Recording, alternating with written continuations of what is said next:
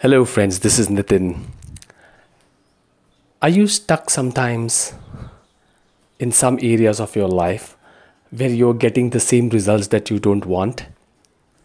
And many times the problem is in the questions that we ask ourselves. Recently, I handed over a project to my colleague, which he always wanted to do, which he always said is in line with his long term goals. And yet, when the project came to him, I saw him becoming nervous.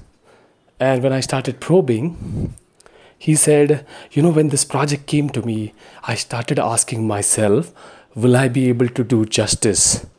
What if I fail again? And I said, Brilliant. Here is how you are setting yourself up for sure short failure. And he said, Why? I said, Because you're asking horrible questions.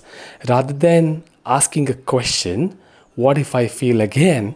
Maybe you should repeatedly ask yourself, What should I do to be successful this time? And probably you will start getting those answers and solutions. But imagine you are asking a horrible question what if I fail again? And your brain is going to throw all horrible answers to you. Oh, yes, because you lack the skills, you will fail definitely. Oh, yes, last time also you weren't competent enough and confident enough, therefore you failed. This time also it will be repeated.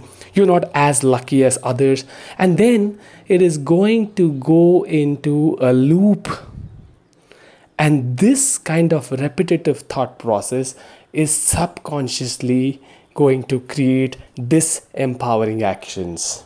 So, friends, my suggestion is that be very, very mindful that if you want the right results, are you asking the right questions and the powerful questions?